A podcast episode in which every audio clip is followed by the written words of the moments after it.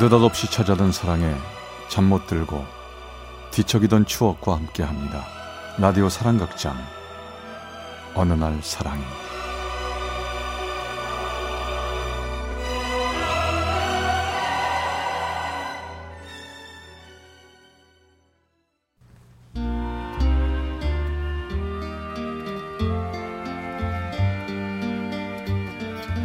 사랑의 체험수기 어느 날 사랑이 제 181화 세상에 하나뿐인 그녀 Love will abide. Take things in its 어릴 때부터. 고아원에서 자란 저의 소원은 제 부모가 누구인지 그리고 날 왜 버렸는지를 알고 싶은 것뿐이었습니다. 사춘기로 접어든 전 방황과 비관적인 성향이 더욱 커져갔고 결국 17세 나이로 고아원을 뛰쳐나와 버렸죠. 그 후부터 저의 오갈 데 없는 떠돌이 인생살이가 시작되었습니다. 속식만 제공되면 이것저것 가릴 처지가 되지 않았기에 어떤 일이든 가리지 않고 열심히 생활을 했죠. 그리고 26살 되던 해 저는 한 작은 식당의 주방장으로 자리를 잡게 됐죠. 그리고 그곳에서 저는 홀 서빙 일을 하는 한 여자를 알게 되었습니다. 주방장님 커피 한 잔 드릴까요? 어, 커피, 프림, 설탕 줄줄줄 맞죠? 어? 어떻게 알았어? 좋아요. 한 잔 타줘요. 아이 이젠 말 놓으세요. 제가 두 살 어리잖아요. 아 그리고요 주방장님한테 오빠라고 불러도 되겠죠? 오빠? 오빠? 그래. 좋지. 그녀와 같이 일하게 된 지도 1년이 넘었습니다. 그녀는 유독 저에게 이것저것 챙겨주는 배려 깊은 여자였고 누구보다도 성실과 절약이 몸에 배인 요즘 보기 드문 여자였죠. 오빠 응? 받아요. 어, 이게 뭔데? 화장품. 내 거 사다가 오빠 화장품도 샀어요. 야, 쪽집게네. 아니, 화장품 떨어진 줄 어떻게 알고? 어 진짜요? 어. 저기 근데 난 해준 것도 없는데 맨날 지연이가 챙겨줘서 고맙고 그리고 또 미안하다. 계속 내가 받기만 하네. 에이 미안하면 일 끝나고 술 한 잔 사시든가. 어? 그럴까? 그래 내일 쉬는 날이니까 한번 같이 마시자. 내가 좋은 곳에서 사줄게. 얼마 후 우린 단둘이 술을 마시게 됐습니다. 시간이 지날수록 분위기는 점점 무르익어갔죠. 오빠 왜 혼자 됐어? 항상 물어보면 딴 얘기 하던데. 오늘은 듣고 싶어요. 나? 나 그냥 고아일 뿐이야. 고아. 아 역시 그랬구나. 오빠도 나와 비슷한 처지네. 어? 아니, 그럼 너도? 아니 뭐 오빠처럼 혼자는 아니고 할머니랑 같이 살아요. 할머니가 어릴 때부터 나 키우시느라고 고생 많이 하셨죠. 부모님은 교통사고로 두 분 다 하늘나라로 가셨고요. 내가 여섯 살 때. 아, 그랬구나. 너도 참 외롭게 컸네. 오빤 지금이라도 부모님 찾아보고 싶지 않아요? 글쎄, 지금도 늘 궁금하긴 한데 그냥 차라리 모르고 사는 게 더 나을 수도 있을 것 같다는 생각이 들어. 뭐 혹 만나게 되면 서로 더 불행해질 수도 있다는 생각도 들고. 그래. 오빠나 나나 인생이 참 그렇다. 오늘은 모든 걸 잊고 자 한잔 하자.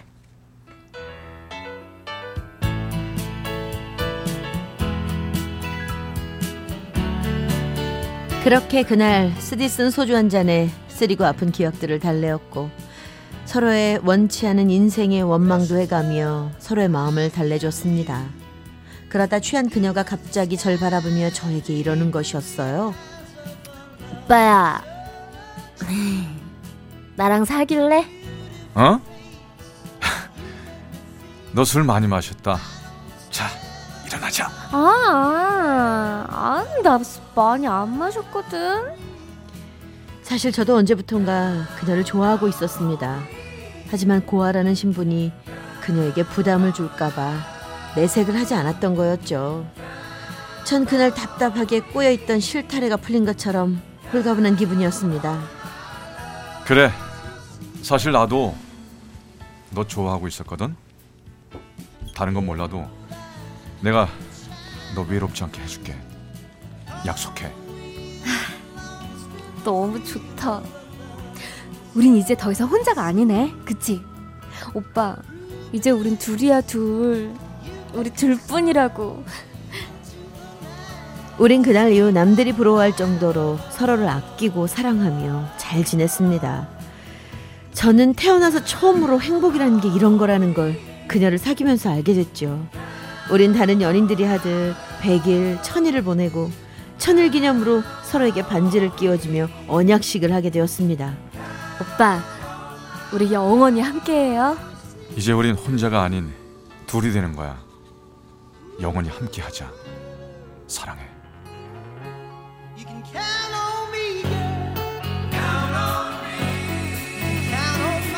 우린 천일이 되는 해 조촐한 둘만의 언약식을 올린 후 작은 집을 얻어 같이 살기 시작했습니다. 그러면서 전 더 큰 미래를 꿈꾸며 식당을 그만두고 기술을 배우기 위해 다른 곳에 취업을 했고 그녀는 그녀대로 다른 일을 하고 있었지요. 행복한 미래를 꿈꾸며 우린 앞만 보고 열심히 달려갔습니다. 그러던 어느 날 일을 하고 있는데 전화벨이 울렸습니다. 전화기를 보니 그녀였어요. 지연이가? 웬일이지 이 시간에? 여, 여보세요? 어, 저기 지연 씨 남편 되세요? 네, 그런데요. 무슨 일이죠? 지연에게 무슨 일이 있나요? 지연 씨가요. 일하다가 갑자기 쓰러져 가지고 여기 병원으로 이송돼 와 있어요. 아침에 각자 회사로 출근할 때만 해도 밝은 모습으로 입맞춤해주던 그녀가 쓰러졌다는 소식에 사지가 떨려왔습니다. 전 미친 듯 병원으로 달려갔지요. 그녀는 응급실에 쉼없이 누워 있었고 의식이 없었습니다. 지연아, 지연아, 정신 차려봐. 지연아. 저기 저 보호자 되세요? 예. 아니 근데 가, 갑자기 왜 이러죠? 아무래도 급성 백혈 백혈병이 의심이 되는데요. 어, 자세한 건 정밀 검사를 받고 나서 다시 얘기해야 될 것 같은데요. 백혈병이요? 예. 말도 안 돼. 아침까지도 멀쩡했는데. 전 그녀 곁에서 한 발자국도 떠나지 않고 그녀를 지켰습니다. 얼마 지나지 않아 그녀가 깨어났죠. 오빠, 나 괜찮은 거지? 아, 왜 이렇게 몸이 무겁지? 그럼 괜찮고 말고 그냥 과로래. 그러니까 평소에 몸 좀 생각하면서 일하지. 바보처럼 그렇게 야간 일까지 하면 누가 알아주니? 음, 열심히 벌어서 조그만 아파트라도 장만해야지. 오빠 괜찮으면 집으로 가자. 병원비 많이 나오잖아. 그런 걱정하지 말고 일단 병원에 온 김에 건강 검진 받고 가자. 너 그동안 살면서 한 번도 안 받아봤잖아. 건강검진? 응. 아, 나 빈혈이 있어서 그렇지 건강하단 말이야. 가끔씩 어지럽다고 했던 그녀였습니다. 어릴 때부터 빈혈이 있었다고 하기에 뭐 전 그런가 보다 하고 지나쳤는데 그게 아니었던 거죠. 그리고 얼마 후 의사 선생님은 저에게 비관적인 얘기를 들려주셨습니다. 급성 백혈병이 맞는 것 같은데요. 병원에 한 번쯤 오셨더라면 이렇게까지는 안 됐을 텐데 일단 입원 치료를 하면서 골수 이식 기증자를 찾아봐야겠네요. 사실 당장 입원할 돈도 또 골수가 맞는 기증자가 나와도 그 많은 수술비를 감당하긴 벅찼습니다. 하지만 그녀만 살릴 수 있다면 그녀가 다시 건강을 되찾아 그토록 바라던 아이와 새 집에 행복하게 살 수만 있다면 전 무슨 일이든 하고 싶었습니다. 아, 왜 그렇게 힘이 없어? 혹시 나 무슨 병이라도 걸린 거야? 그런 거야, 오빠? 지연아. 음. 사, 사실은 네가 많이 아프다. 전 그녀에게 사실대로 병명을 말했습니다.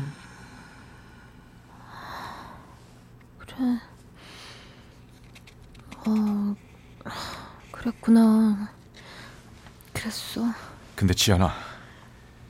의사 선생님이 수술하면 괜찮대. 그러니까 우리 포기하지 말고 기도하며 이겨내자. 다 잘 될 거야. 알았지? 응? 알았어. 근데 오빠 너무 애쓰지 마. 나 괜찮아.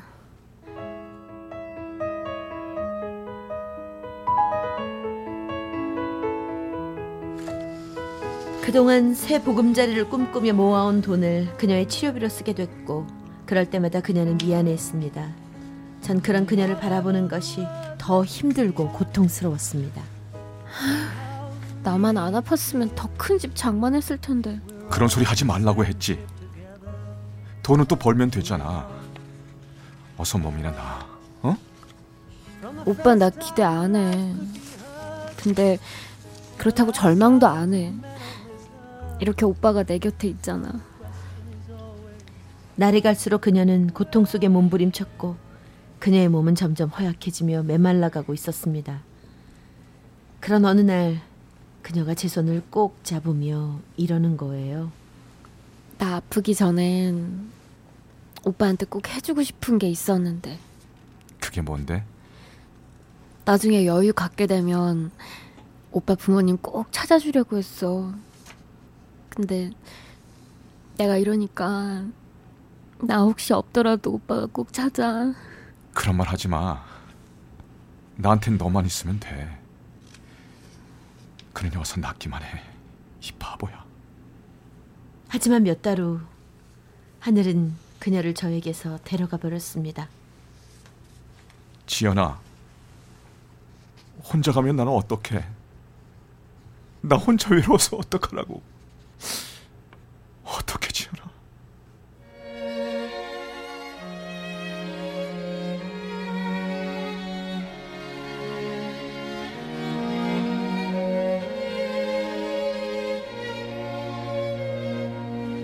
그녀는 저 혼자만 두고 떠나기가 미안했는지 한 방울의 눈물로 용서를 구하고 저 멀리 돌아올 수 없는 곳으로 떠나가 버렸습니다. 그렇게 그녀를 보내고 며칠을 울며 보내던 어느 날 밤 그녀가 제 꿈에 나타났더군요. 오빠 울지 마. 이제 그만 울어. 더 이상 힘들어하지도 말고 나 잊고 행복하게 살아. 바보. 어떻게 잊어? 어? 나 잊고 행복하게 살아줘. 응? 부탁이야.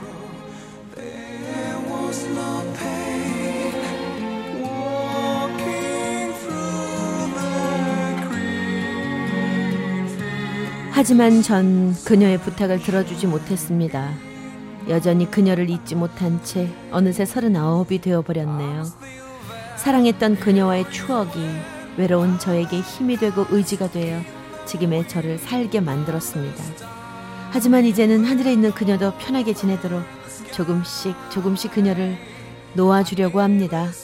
그리고 신이 그녀와 저를 다음 세상에서 다시 만나게 해준다면 짧은 삶이 아닌 영원히 함께하는 사랑, 채우지 못했던 그 사랑을 가득 채우며 살고 싶습니다. 그녀는 세상에 하나뿐인 나의 가족이자 사랑이니까요.